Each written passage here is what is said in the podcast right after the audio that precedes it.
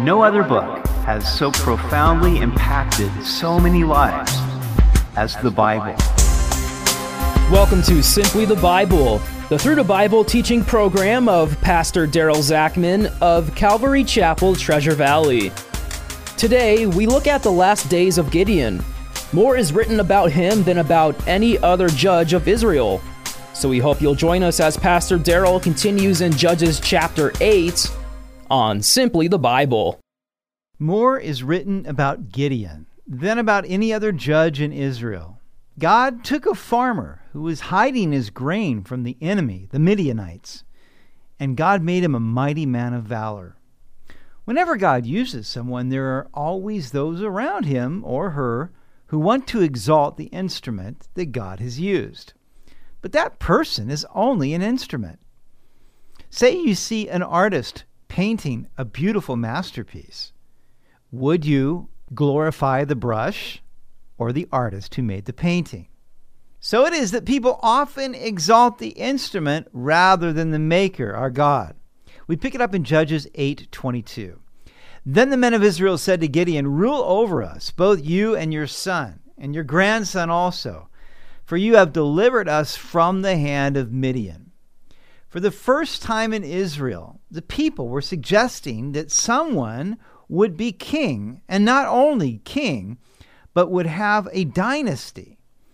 The Lord told Moses that the day would come when Israel would want to be like every other nation and have their own king.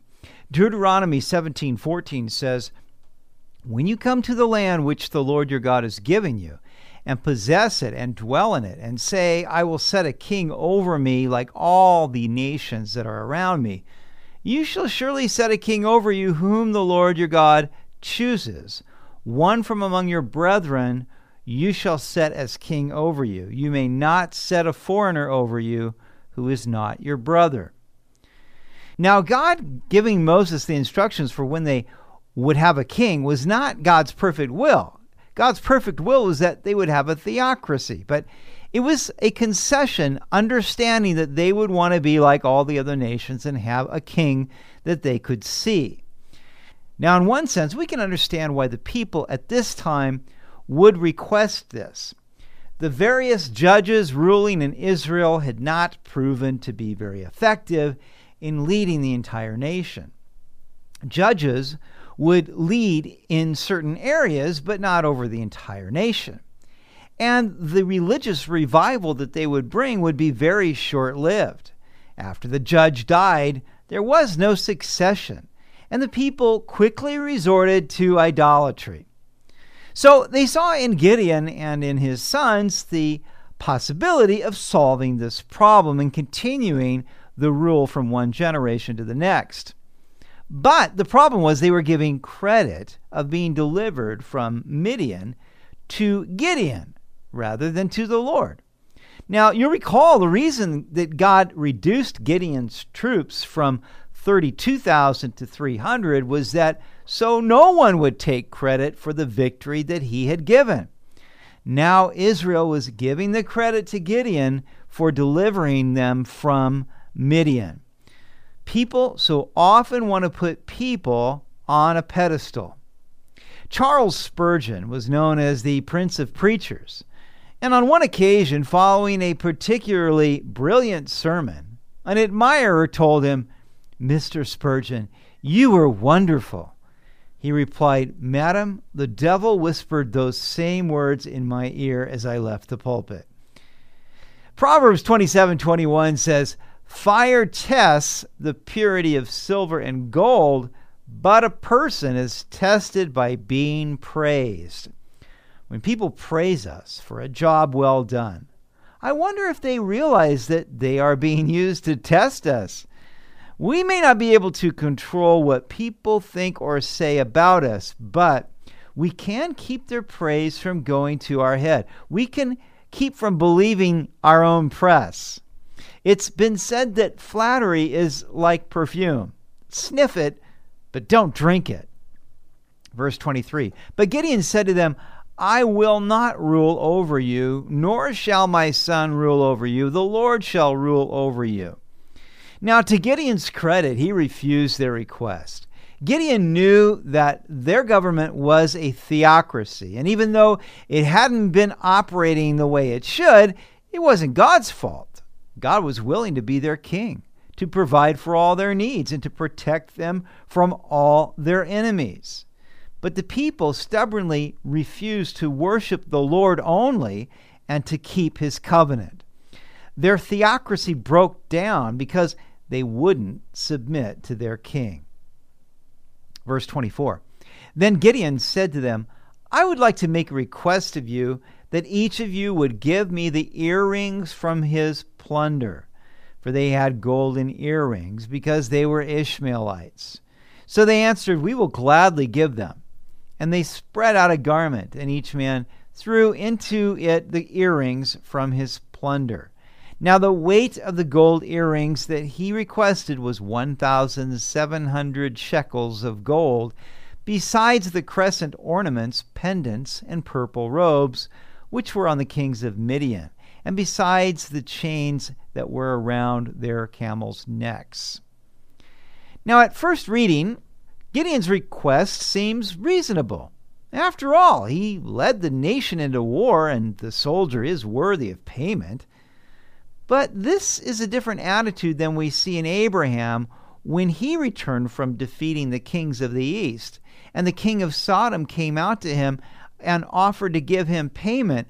And Abraham wouldn't even take a sandal strap from the king of Sodom, lest anybody could say that they had made Abraham rich. Gideon wanted to get some payment. And the golden earrings from the Ishmaelites weighed over 50 pounds. Quite a handsome sum. In addition, from the two Midianite kings that Gideon killed, he received ornaments, pendants, robes, and chains that were around the necks of the camels. You might say that this was the bonus package for the CEO. Then Gideon made it into an ephod and set it up in his city, Ophrah.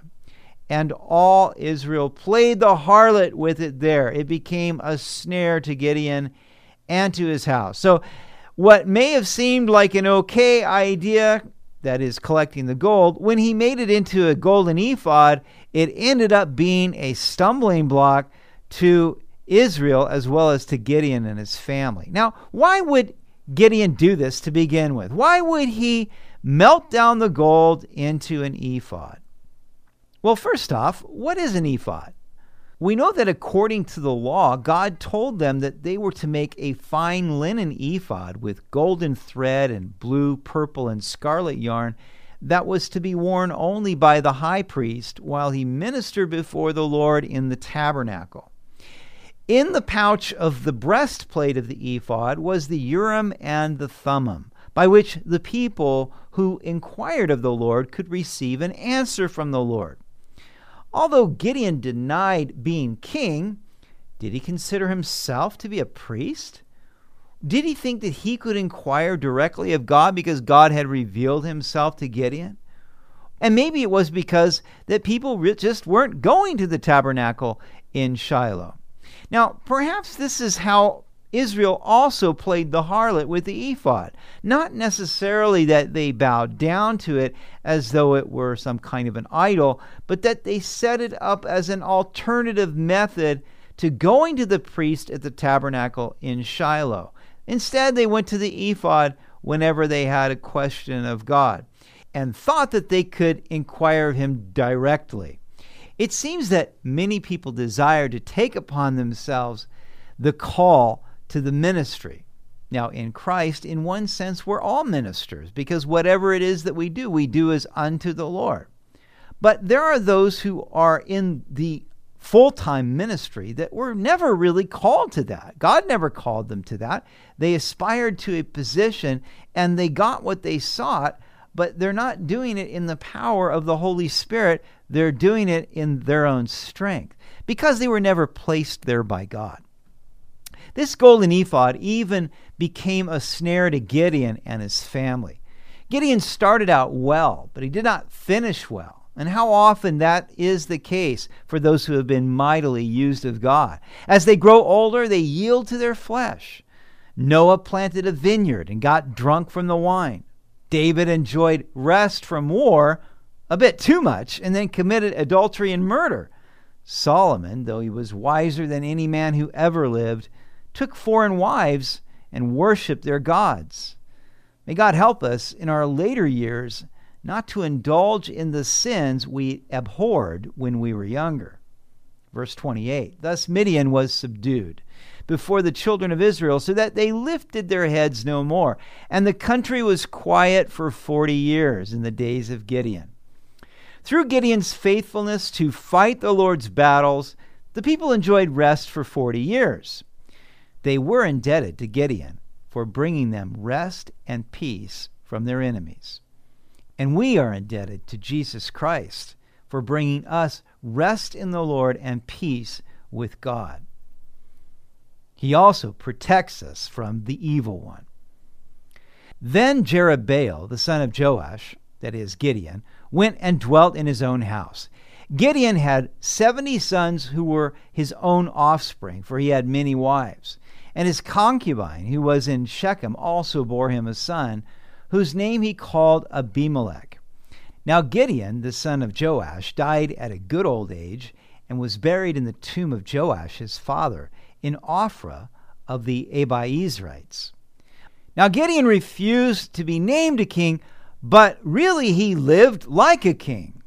He had 70 sons from various wives and even a concubine. And the son of his concubine he named Abimelech, which means, My father is a king. Now it's interesting that despite Gideon's declaration that neither he nor his sons would be king, Abimelech would grow up and see himself as being a king. So it was as soon as Gideon was dead that the children of Israel again played the harlot with the Baals and made Baal Berith their god. Thus the children of Israel did not remember the Lord their God, who had delivered them from the hands of all their enemies on every side, nor did they show kindness to the house of Jerubbaal, Gideon, in accordance with the good he had done for Israel. The tragic end to this story was that even though Gideon brought a mighty deliverance from Midian, he did not successfully bring revival to the nation. And because the people never really turned to the Lord in earnest, there was no memory of what God did for them, nor was there any loyalty to Gideon and his family. Another judge passed from the scene and there was no lasting change among the people. This is what makes this book of Judges so depressing. You've been listening to Simply the Bible, the Through the Bible teaching program of Pastor Daryl Zachman of Calvary Chapel, Treasure Valley. For more information about our church, please visit our website at calvarytv.org. To listen to previous episodes, go to 941thevoice.com or check out our iTunes podcast. Tomorrow we will see where Abimelech, the son of Gideon's concubine, forms a conspiracy against his brothers to become king. We hope you'll join us as we continue in the book of Judges on Simply the Bible.